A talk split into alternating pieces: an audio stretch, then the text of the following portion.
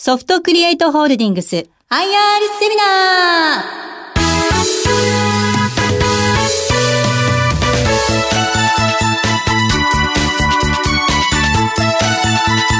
ー。この番組は証券コード3371東証一部上場株式会社ソフトクリエイトホールディングスの IR 活動の一環としてお送りします。お話は株式会社ソフトクリエイトホールディングス代表取締役社長林宗春さん。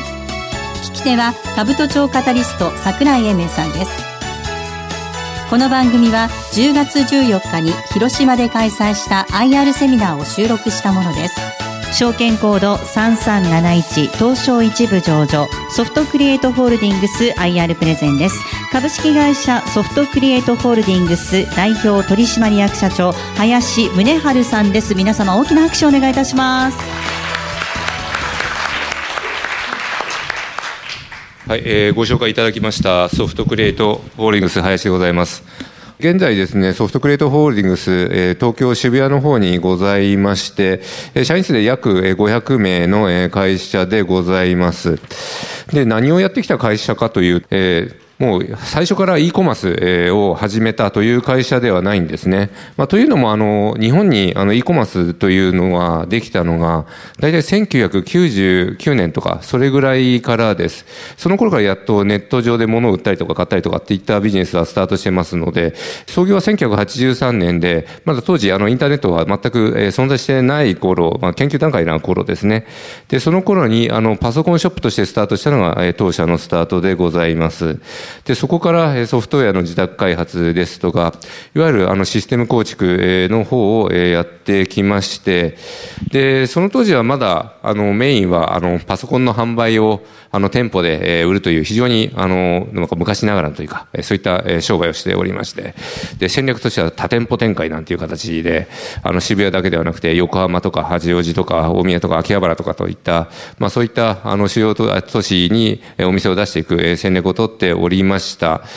で、これが、あの、ちょうど、あの、パソコンブーム到来、日本における到来というのは、大体95年とか6年ですので、あの、Windows 95が発売になった時なんで、まあ、非常にあの、パソコンがよく売れたなんていうふうな思い出がありますが、え同時に、あの、非常に強力なライバルもたくさん現れました。あの、今でいう、あの、ヨドバシカメラとかビッグカメラっていう、あの、量販店と呼ばれているところが、えパソコン専門店ではないんだけど、えパソコンを安値で扱うようになるということになってきまして、非常に競争が激化したのが、え90年代の後半からです。このままやってたんじゃちょっと商売としては難しいなということもあって、まあ、店舗の方は縮小しながら、まあ、どちらかといえば法人向けにビジネスを切り替えていくということと合わせて、当時普及しつつあったインターネット上で物を売ってみたらどうかということを知ったのが99年からです。ですからスタートはあの我々自身の手でネット上でパソコンであったりパソコンの周辺機器ソフトウェアを売ってみようということでスタートしたのが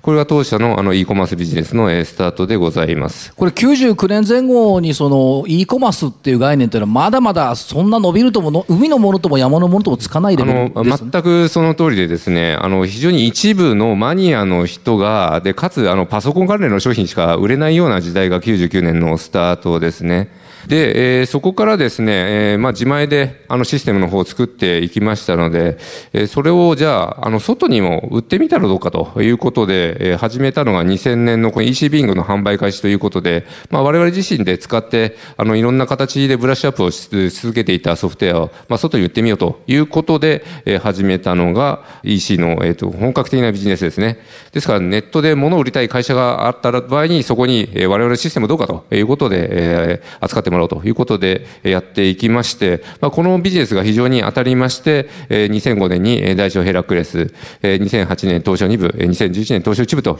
いうように拡大してきた、そんな会社の歴史がございます。で、現在、あの、ホールディングスで取っておりまして、えー、その中であの EC 専門に行っている、えー、と EC ビング社、それからあの従来のあのシステムインテグレーションと呼ばれる、よく一般に言う SI なんていうことですね、をやっているソフトクリエイト、それからエイトレッドの方を、えー、まあ3社あの持っているのがソフトクリエイトホールディングスということになっております。エイトレッドに関しては、昨年の12月22日に東証マザーズに上場したばかりの会社でございます。まあ、あの、ワークフローと呼ばれているシステムを専門的に作っている会社で、えー、になります。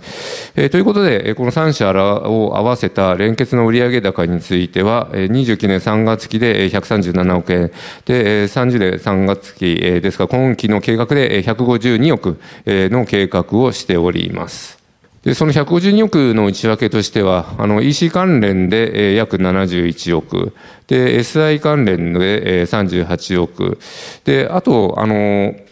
まあ、パソコンショップからやってたという話があったんですが、あの企業向けにあのいわゆる機器の販売というものも今も続いておりまして、それで約40億というのが、我々の売上の構成になっております。で今期の、利益目標については、えー、16億7000万ということで、こちらもあの最高益の更新というものを、視野において、活動をしております。で財務内容に関してはあの非常に健全でございまして、えー、現在で1385億ありまして現預金に関しても56億完全な無借金経営でございますので、まあ、逆にちょっと現金溜め込みすぎててこれどうするんだという話は逆にお叱りを受けるところかなというふうに思います。はいで、配当に関してはですね、配当成功約30%を行いますよということを、これ株主総会の席でもお話しております。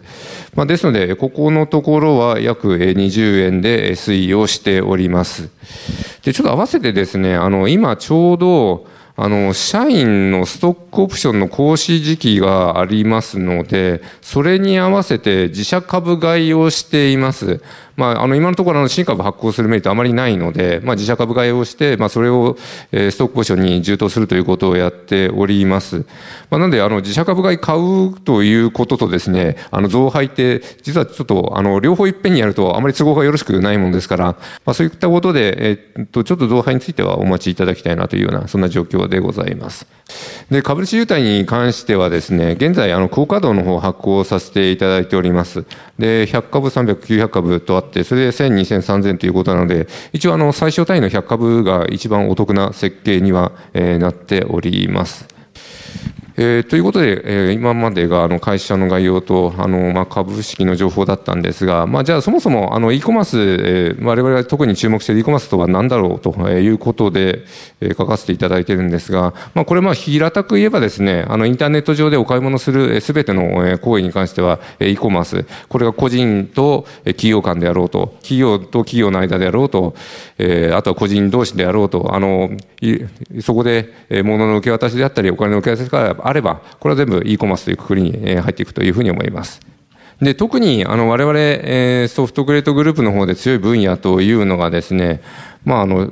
わかりやすいところで言うと、あの、食品飲料、まあ、食べるもの、あとは、えー、ファッション、えー、着るものですよね。まあ、あとはエンタメ系。あと最近、あの、家具なんかも、えー、実績が増えております。あと、化粧品コスメの世界も、これは、えー、昔から通販が非常に盛んな、え、ー、と、分野ですので、これの、えー、いわゆる EC 化、ネット化というのも当然、えー、やっております。で例えばあの食品飲料系でいきますと,、えー、とメーカー系でいくと例えばロッテカルビーとか、まあ、そういったところあとあの飲料系でいくとあの札幌グループとか、まあ、そういったかなり大手の会社さんのネットの通販の部分を我々の方でやらせていただいております。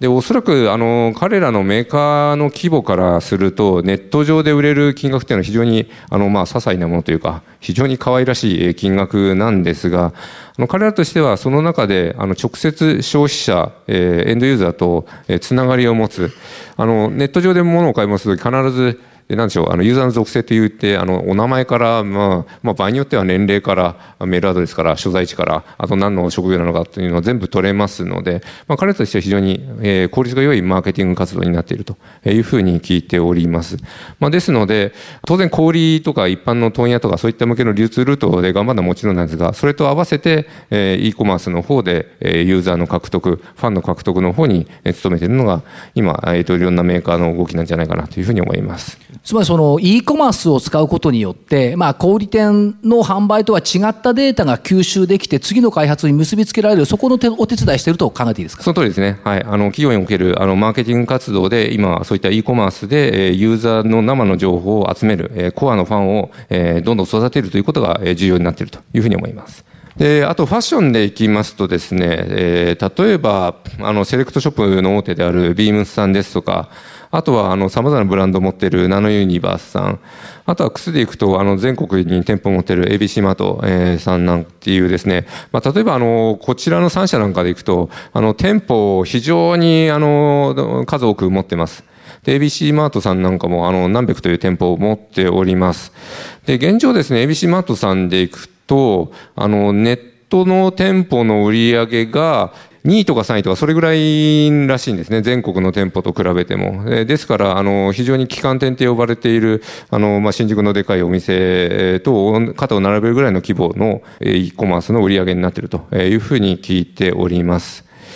で、ビームスナノユニバースさんに関しては、あの、非常にブランド力を重視されている、えー、ファッションの、あの、メーカーであったり、セレクトショップです。で、ここは今、あの、店舗のお客とネットのお客をどう結びつけていくのか、あとネット上でどうやってお客さんを育てていくのかということで、非常に、あの、宿泊というかですね、いろんな実験的な試みをされながら、え試されている会社です。で、それぞれですね、えー、まあ、当社のシステム使う前は別のシステム使っていたんですが、あの、あえて当社のシステムに乗り換えてきたという会社さんになります。まあ、これはあの、我々があの、今までもたくさんのアパレル企業の実績を持っているということであったり、それこそあの、店舗のシステムとの連結、連動を、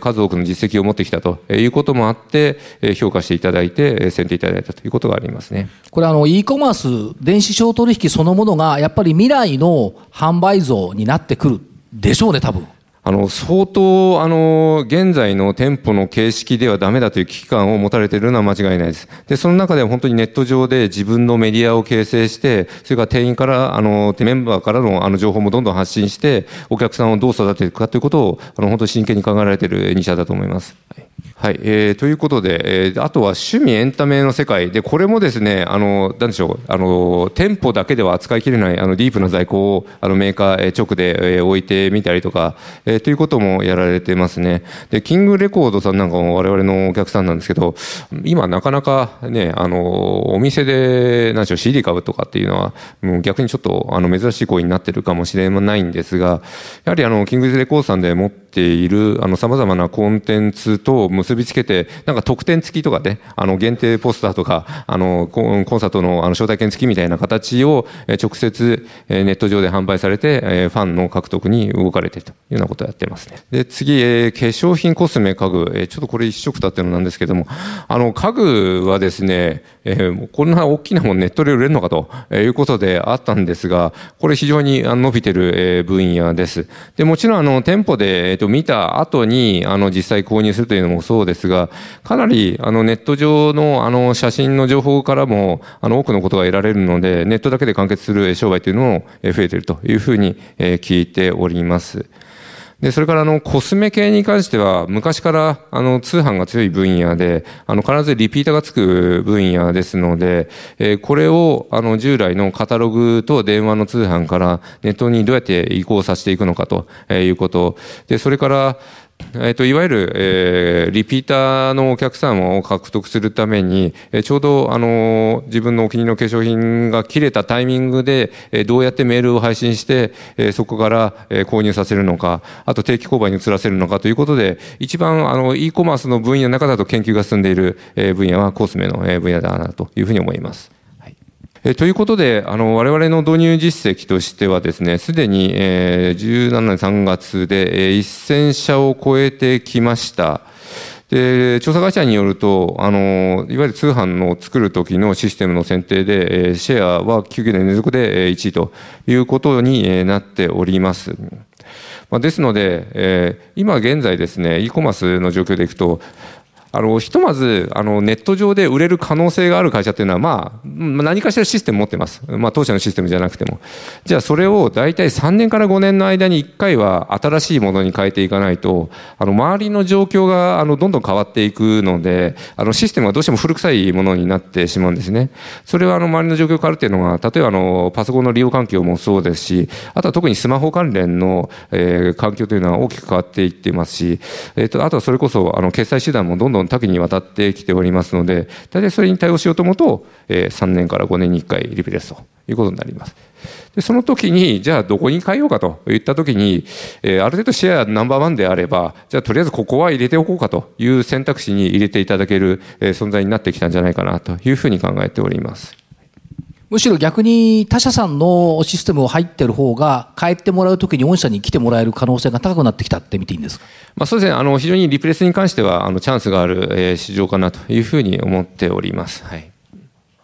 え、ということで、じゃあなんで選ばれるのかということなんですが、あの、やっぱり、あの、大きな、あの、シェアが1位であるということは、これ間違いないと思います。で、当然、あの、細かい機能で、あの、たくさんいろいろとありまして、まあ、それこそ、あの、最近のキーワードでいけば、越境 EC といって、あの、国内で商売してるんだけど、これを中国までどう出荷しますかとかいうところで、えー、越境 EC なんていうのでいくと、えー、靴のダイアナさんなんかは、あの、いい例ですよね。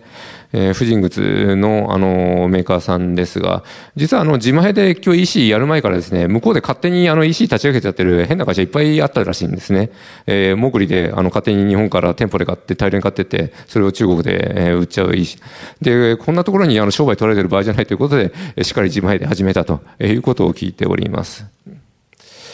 で、あとはですね、えー、さっきのあの、店舗との連動という話をしましたが、この店舗での使っている既存のシステムというのが、まあこれ、店舗によって本当にまちまちです。えー、それこそ大昔に作った、あの、いわゆる機関系と呼ばれている、えっ、ー、と、IBM の古いシステムを使っているところもあれば、あの、最新のシステムを使っているところもありますが、まあじゃあそれとどうやって売上データとか、在庫データとか、顧客データを連携させるのというところで、これもやはり非常にノウハウがいる仕事になりますので、えー、我々の方で、まあ、シェアナンバーワンの実績を生かして、あ、そういったシステムだったら連携したことありますよという例が、えたくさん話せるのが大きいかなというふうにふうに思っております。で、あとはですね、あの、我々の中で、あの、ある程度の規模のメンバーを抱えております。で、開発体制でいくとですね、あの、社員協力会社含めて400名の体制、それからあの、マーケティング支援、ですからあの、ウェブを立ち上げて、その中で、お客さんを呼び込んでくるためのあの、支援というのも我々の方で行っているんですが、そのメンバーだけで今、100人を超えてきております。e コマース専門でですね、これだけのあの、メンバーを抱えているということは、ところは、あの、当社が、あの、圧倒的に、あの、1位であるということは、あの、言えると思います。えこれは、あの、それこそ、えー、なんでしょう、大きな、あの、国内の SI メーカー、それこそ NEC とか富士通に頼んだとしても、え出てこない数字だというふうに自負しております。で先ほどのあのマーケティングの部分ですからウェブに集客する部分のお仕事ということをお話ししたんですがあの非常に今メニューが多岐にわたっております、まあ、集客接客追客乗客増客なんて、まあ、客ばっかりでなんか分かりにくいんですけれどもあのそれぞれですね全然あのやってること変わりましてあの最初の段階でお客を呼んできてどうやってそれを買わせるのかというところでプロセスごとにですね今いろんなあのテクニックであったり導入できるソリューションといういうものがあります。で、これを組み合わせて効果的なものにしていくということで、これですね、あの、それこそ、あの、なんていう支援なしで最初に立ち上げた、あの、なんていうわかんない状態で自分で一人でやろうと思うと、これかなり難儀しますので、ここでも我々のあのノウハウ、えー、これを先に仕掛けると、どうやらうまくいくらしい、えー、というものがですね、えー、業種業態ごとで、あの、バラバラですので、まあ、そういったものを持っているというのも、えー、非常に大きい点かなというふうに思っております。で、それから、あの、これ地味な部分であるんですが、あの、非常に重要な部分がですね、えー、セキュリティの、あの、ことでございまして、いわゆる、えー、個人情報と呼ばれる、えー、個人の情報であったり、購入履歴とか、そういったものが外部に漏れないように、どれだけ工夫できるかということをやっております。で、我々すでにあの1000社以上、あの現在、あの我々の方で、えー、お守りしている会社数でいくと、あの500社を超えているんですが、えー、その500社を守るためにかなりの、えー、投資をしております。それこそ我々と同じ規模の投資を一社の事業者だけでやろうと思ってもできません。なぜなら、あの、そのセキュリティ投資だけで、あの、年間の利益が飛んでしまうぐらいな、あの、金額がかかってますので、で、このセキュリティの部分、あの、もう本当やりすぎてもやりすぎないということは全然なくて、あの、いくらでもお金かかってしまう部分なんですが、これを最高水準に上げられるというのが、我々の、えー、EC ビンゴを選定する大きな理由にもなっております。逆に我々と同じレベルを作ろうと思うと、一社で作ろうと思うと非常にお金がかかってしまう。がゆえに、あの、まあ、経済的にも、あの、効率的が良いということになっております。えーと、では、じゃあ我々を取り巻くあの競合の環境は、えー、どうかということなんですが、で、年間ですね、あの、500万円ぐらいの売り上げですよというところが、あの、我々のシステムを導入してもあまりメリットありません。で、そういった会社さんであれば、あの、なんでしょう、えー、モール型の出店なんていうのは、それこそ今、ヤフーショッピングなんていうのは出店料タダですから、まあそういったところに出して、工夫していって、いく中で、あの、コストを抑えて商売していくのが非常に正しいんじゃないかなというふうに思います。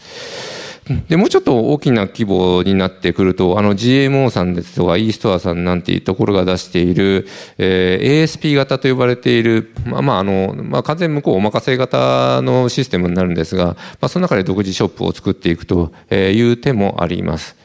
で、大体、あの、我々のシステム入れてメリット出るかなっていうのが、あの、年商で1億超えてくるぐらいから、えで、かつ、あの、自社製品もしくはそれなりに、あの、利益が取れる、え商品ですと、やっと1億ぐらいから、あの、当社の製品選ぶメリット出てきます。なんでしょう、利幅がへあの小さい小売だと、まだ年商1億だときついですね。あの、そういった家電とか、そういう超激戦分野に行くんであれば、50億とか100億とかないと、今は難しいというふうに思っております。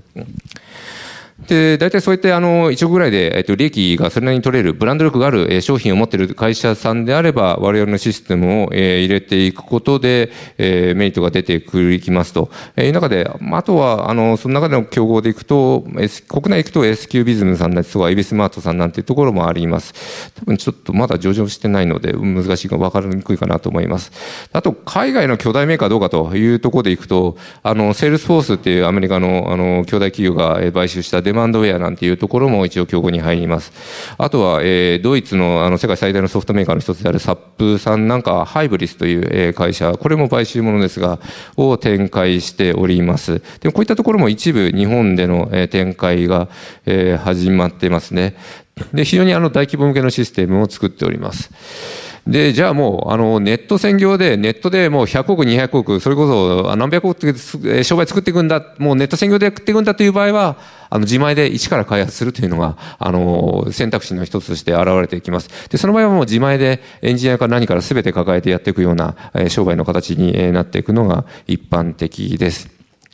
で、あと他社とのあの守備範囲のところなんですが、我々 EC ビングに関しては、まあ製品を提供して、それをサポートしていくのも当然なんですが、まあそれのあのカスタマイズですからお客さんに合わせた、えー、追加の開発もそうですが、そういった製品を収めておくインフラの部分、えー、とさっきのあのセキュリティが高い、えー、というお話をしましたが、ですからそのシステムを収めていく箱の部分ですね。でこの部分も我々でえ用意しております。で、合わせてえー、さっきのあのマーケティング支援の部分というのも、えー、やっているので、まあ、非常に守備範囲が広いということも、えー、我々の提供するサービスの特徴だというふうに考えております。これはあのターゲットが明確かつ守備範囲が広いというふうに見てよろしいわけですね。そうですね。ターゲットは非常に明確です。はい。で、あの、その中で e コマースに関することであれば、すべて我々の方で提供できるという体制になっております。はい。で、さっきちょっとお話しした、あの、越境医師の部分なんですが、えこれ今、あの、非常に流行りになりつつあります。え多言語対応もそうですし、あとは、あの、配送の部分の工夫、え通貨の工夫、あと、決済の工夫、えというもので、これも、あの、非常にノウハウの塊になってきている部分で、ここもなかなか他社で手を出しにくい部分なんじゃないかなというふうに思います。で、越境 AC の市場に関しては、これ、あの、市場調査の中ですと、まあ、現在の、あの、倍以上の規模に、現在というか2015年から2019年にかけて1兆3000億円から3兆円ぐらいに膨らむんじゃないかということで、まあ、巨大な市場になりますよという予測は、えー、立っております。まあ、当然といえば当然の気もしますね。それからですね、あの、我々、えっ、ー、と、EC ビング社の方では、一社一社に、あの、カスタマイズを行うものを提供するということが、ビジネスの中心だったんですが、17年2月、今年の2月から、あの、サース版という形で、ある程度パッケージ化された中で、えー、提供させていただくと、えー、そういうことをやると、あの、新たな機能追加があった場合は、我々の方で勝手に、え、追加しちゃいますよと、え、いうことを、え、やり始めました。で、これによってあの導入スピードが非常にアップできるということと、あと、あの、お客さんの中でも、あの、なんでしょう、うんえー、思いっきりお金をかけて、えー、手を入れて独自色を出すか、それとも最初はスモールスタートである程度パッケージの中でできる機能でやっていくかというような選択肢が増えたということも大きいと思います。まあ、これによって、あの、導入スピード、導入者数というのを上げていくいけるのかなというふうに考えております。ということでいくとですね、あの、まあ、従来型の提供からですね、こういった、あの、どっちかといえば、あの、まあ、クラウド型の提供とも言えると思うんですが、まあ、当然、あの、クラウドの市場というのは、えー、伸びている。まあ、先ほど申し上げた通り、我々の方で、あの、システムの管理から重りから全部やっていきますので、えー、それを、あの、利用者の方はもう勝手に使うだけというようなサービス形態の方法がクラウド市場というふうに考えていただいていいと思うんですがえ、これはまだまだ日本国内伸びていく市場かなというふうに考えております。ということで、えっと、我々が目指しておりますのが、あの、e ビジネスの総合ディベロッパーという形で、え EC の構築、えネット通販の構築はこれもちろんなんですが、それにまつわる、えあらゆることを我々の方で提供できるというようなあの体制もあのできておりますので、これをどんどんあの守備範囲を拡大していくということが、え我々のあの今後の姿なんじゃないかなということで考えております。で、えー、なんか大胆にも、あの、我々の時価総額の中身は何かと いうことで、こんなの勝手に書いていいのかなと思うんですが。とてもいいデータだと思います ちょ特に我々が、えっと、お伝えしているのはですね、分かりにくい、やすい部分でいくと、やはり e コマースの事業なんですね。で、えー、最近、あの、新たに価値として加わったのが、上場することによって、どうやらワークフローの市場というのもこれぐらいあるらしいということで、エイトレッドという形で上場させた企業の価値というのが出てきました。で、もう一つ、あの、市場からまだ評価されていない部分でいくと、あの、我々があの、スタートの頃からやっていたビジネスである、まあ、当然あの、サーバーだとか、ネットワーク機器だとか、あの、PC の販売と合わせて、あの、現在この部分がかなり情報セキュリティの部分分野に寄ってきております。で、この売り上げもあの、それなりの規模ありますが、あまりこういった席でお話ししておりませんし、えー、おそらく指揮法を見てもなかなか読み取りにくい、え部分なので、まだあの、当社としては市場から評価されてない部分もあるのかなということで、えー、まだまだあの時価総額としてはあの評価されてない部分を、えー、アピールしていくことができるんじゃないかということで、えー、最後にこんなスライドも付け加えさせていただきました。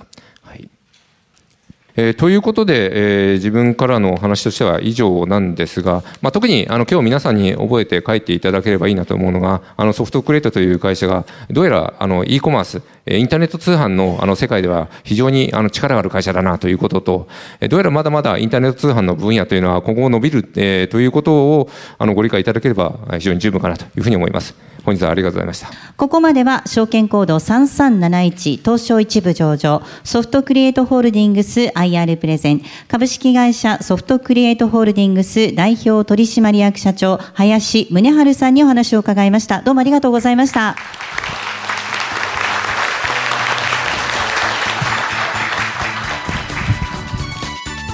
ソフトクリエイトホールディングス IR セミナーこの番組は証券コード3371東証一部上場株式会社ソフトクリエイトホールディングスの IR 活動の一環としてお送りしました。